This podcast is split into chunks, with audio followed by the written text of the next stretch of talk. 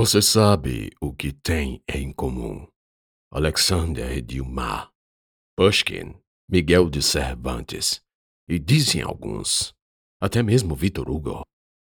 Além da autoria de obras dignas da posteridade, cada um deles se envolveu num duelo. O russo Pushkin morreu dias depois de ter sido atingido durante uma peleja de pistolas. Aqui no Brasil, por pouquíssimo, Raul Pompeia e Olavo Bilac não trocaram balas. Dois escritores. E isso já depois da proibição de duelos. Bem, estou me referindo a tal dado porque pensei que, sendo escritor também, de alguma maneira posso argumentar que nem é tanta coincidência assim eu me propor a resolver uma séria questão com um duelo. Pela segunda vez. Desse modo, agradeço se você não parar de ouvir meu relato, por pensar que estou cá me repetindo. A primeira vez, contra Sinésio, a fortuna me agraciou com um desfecho favorável, embora temperado pelo meu ardil de exigir camisas amarradas. Mas acredite em mim, dessa última eu não tinha saída. O que eu deveria fazer ali? Ir embora? Deixar Luiz ter a cabeça decepada? Não. E depois de minha intervenção, com a história de comprar a sanfona, o que deveria dizer para encerrar a negociação? O verme do bandoleiro respondeu não. Claro, seria ingenuidade esperar ele concordar, falando: sim, leve a sanfona e aprenda. Comprar a sanfona? Escrever é fácil. Mas na hora, as coisas aconteceram sem que eu percebesse. Parecia me guiar por um roteiro ditado e me obrigava a agir. Enfim, errei no cálculo ao apostar num tiro de longa distância. Outro clichê curiosamente repetido nessas crônicas. Aproveito para confessar e pedir desculpas. Hoje, agora passadas décadas, sei o que me movia. Sei o que senti ao pousar os olhos em Curisco num dia claro de sol. Nada nem ninguém iria me devolver o que ele roubou de mim. Garoto, falei diante do silêncio que se seguiu à minha oferta de duelo. Larga essa sanfona aí, pega esse rojão. E eu e você, olhei para o cangaceiro. Vamos para o meio da rua ali. Nisso apontei para um lugar próximo da estação. O que está acontecendo aqui, Peba? Purisco chegou e perguntou, rompendo o anel de gente para se aproximar. Esse galego que tá com ideias. Peba respondeu. Apelido perfeito para seu tipo, que era tal qual um tatu peba, escavador de buraco, papa defunto, comedor de sujeira e lixo. É o jeito que aprendi no sul, onde tem cabra macho, e não frouxos como alguns aqui. Enfatizei a última sentença. Depois continuei. A gente fica a uns vinte passos um do outro. Mãos alevantadas, igual numa reza. E vós já aproveita para pedir perdão. O rapaz aqui se afasta e acende o rojão. E quando o pipoco estourar no céu, cada um saca sua arma. E seja o que Deus quiser. Alguns bandoleiros ao redor de Curisco murmuravam aprovação. Outros não. Desdenhavam daquilo como doidice. Por fim, poucos largaram interjeições de incentivo para o corno, que me encarava pasmo. Creio que ele não queria fazer parte do espetáculo. Eu também não. Mas escolhi um caminho sem volta. Estava nervoso. Aliás, eu e ele estávamos. Entretanto, precisava disfarçar. Ambos da forma como podíamos. E se tu trapacear? Peba me perguntou. Qualquer um de seus companheiros pode me matar. Sei não, Curisco. Peba hesitou. Arriscar se acabar numa cilada de cigano. Sei não, viu? Curisco o puxou de lado. Cochichou algo. Possivelmente prometeu me matar mesmo que eu vencesse. Isso, ainda assim, não agradava a Peba. Queria viver. Queria voltar para a mulher. Aquele homem feio e selvagem era um escravo do amor, da paixão, agrilhoado, algemado, preso a um sentimento que o comia por dentro, incapaz de exercer autonomia, sempre pronto para perdoar as traições, desde que arrancasse a cabeça dos outros. Então, com muita relutância, ele se afastou um pouco de Corisco. Bufou e olhou para onde as mulheres estavam. Queria, aliás, urgia se convencer de que valia mais a pena proteger a honra que viver sem ela em troca do amor ao seu modo. Então eu vi seu rosto se torcer, e a testa se fender, e as sobrancelhas quase se tocaram. Rapariga! Li seus lábios sussurrarem. Virei o corpo para ver qual era a causa daquele novo martírio. E, para minha surpresa, a amada mulher de Peba trocava fagos com Barbosa. O que peste é isso? Falei para Luísa ao meu lado. Rapariga! Rapariga! Quem é aquele? Antes que os outros percebessem o que se passava, Barbosa se dirigia à nossa posição, apeado da mula, puxando-a pela rédea, porque na cela estava montada a causa de todo esse rebuliço.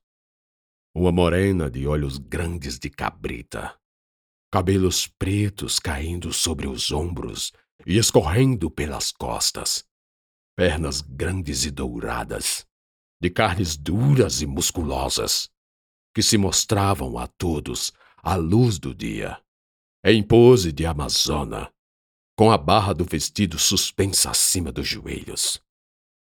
Seios enormes, quase metade para fora, fonte por si só de uma danação. Sorridente, dissimulada, feita prêmio e taça a ser entregue ao ganhador. Eis a mulher de Peba, a tal cigana. Cabra safada! Hum, eu vou matar ele! Calma, que tu não conhece esse homem. Rápido, Curisco conteve o companheiro. Numa batida de coração, o ódio de Peba mudou de alvo. Eu estava atônito. O surto do homem traído não era para menos. A moça era bonita mesmo, formosa. E pior, ela sabia que era isso tudo e um pouco mais. Barbosa, que não ficava atrás em simpatia e físico, e de chapéu derreado, preso pelo barbecaixo, deixava o sol clarear seu rosto moreno. Veio arrastando as esporas, batendo a mão na coxa, e perto exclamou, como se fosse um velho conhecido. Buenas, me espalho! Nos pequeno do de prancha e nos corno do detalho. Peba urrou de raiva, escumando, dentes podres mordidos, apalpando-se para buscar a faca, gritando, berrando: Eu vou matá-lo, eu que vou matá-lo. Contido pelos companheiros, que se intimidaram pela presença carregada do gaúcho. Se tu quiseres de volta, vamos ter de pelear. Duelo! Bora! Bora, cachorro! Do jeito que esse cachorro quiser matá-lo, eu vou matá-lo! Sem essa fuleiragem de rojão. Curesco interrompeu o trajeto de Barbosa. Ambos travaram olhares.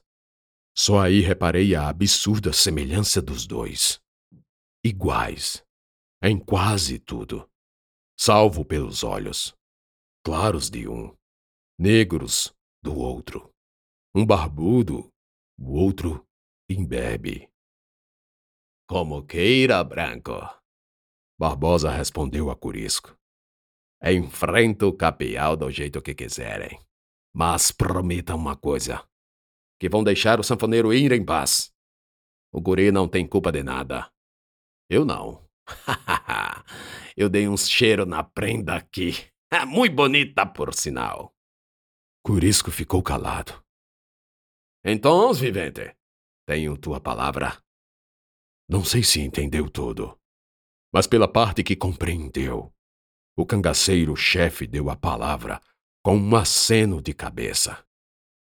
Peba já gritava da rua, fechava e abria as mãos, tentando descontrair os músculos. Andava de um lado para o outro das extremidades da rua, sem parar num canto, e a todo tempo cuspia insultos. Antes de ir, Barbosa deu um beijo carinhoso na coxa da mulher. E que pedaço de carne! Flexionado no estribo. Aproveitei e percorri com a vista até o final. No tornozelo nu e pés descalços, envoltos de miçangas. Ao passar por mim, falei: Vassuncê pode morrer. Posso, mas pelo menos vou por onde minha Maria está. Nesse instante, e como se antecipando a desgraça, me preenchi do oco que a ausência de Barbosa me faria se ele morresse.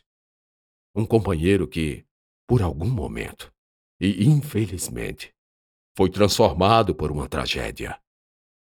Nunca conversamos sobre o que ele sofreu na mão de Nego Velho nem o que o obrigaram a presenciar.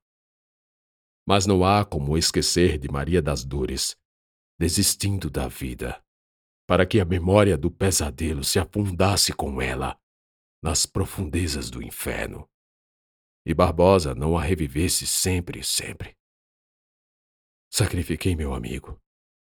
Pensei e deixei-o ir. É claro que de cima da construção, Barbosa reconheceu que nada poderia fazer, principalmente quando perdi o controle da situação. Assim ele desceu e lançou seus encantos de castelhano sobre as moças, mais especificamente a de Beba, que, como todos já sabiam, não queria mais o cangaceiro. Agora Barbosa descia alguns degraus do contrapiso da praça, pronto para o embate entre a vida e a morte pisou no calçamento da rua e de longe gritou para Peba: Maricas! Hoje à noite vou montar tua mulher. O cangaceiro apertou os olhos, expulsando lágrimas. Tremeu e deu um esturro de onça. Puxou a pistola e, de tão absurdamente transtornado, deixou a arma escapulir da mão e cair no chão. O público se sacudiu com um susto. Curesco olhou para mim. Não estava nas regras porque dessa vez não havia regras. A Parabellum quicou alguns metros à frente, e Peba precisou se abaixar para pegá-la. Barbosa poderia sacar e atirar. Ao invés disso, deu dois passos para o centro da rua e gritou: Bassuncê pode usar as guampas? Sabe o que é guampa? Corno! Filho da puta! Peba, já de arma na mão, ergueu-se e mesmo trêmulo atirou. O povo em volta novamente estremeceu. Todos. Todos menos Barbosa, que continuou caminhando, sem nenhum arranhão. A bala, cega como aquele que fazia pontaria, não achou o alvo. Peba gritou e atirou novamente. Duas, três, quatro cinco vezes, até a pistola começar a negar fogo. Acabara a munição. E Barbosa, ileso e inalterado, deu o último passo, parando no meio da rua. Diabo! Peba arremessou a arma em Barbosa, errando miseravelmente. Desembanhou a faca e avançou. Vinte passos separavam os dois. Possesso, de lâmina brilhante na mão, aquele cangaceiro cortaria até o demônio em pedaços. Mas antes de vencer a metade do caminho, Barbosa sacou o revólver e atirou na barriga de Peba. Um tiro só. Consumido por uma dor instantânea, o cangaceiro estancou. Pés juntos. Soltou a faca e levou as duas mãos ao ventre. Abriu a boca. Quis dizer alguma coisa. Mastigou palavras inaudíveis. Faltou-lhe as pernas e caiu de joelhos. Homens de Curisco ensaiaram uma reação, mas foram impedidos pelo chefe. Acabou. Ouvi de Curisco que olhou para mim, marcando-me e, quem sabe, sonhando com o nosso próximo encontro. Sorri e toquei no chapéu. Enquanto isso, uma pequena lufada de vento, um redemoinho, surgiu no meio da rua. Atravessou por Barbosa, assanhando seus cabelos.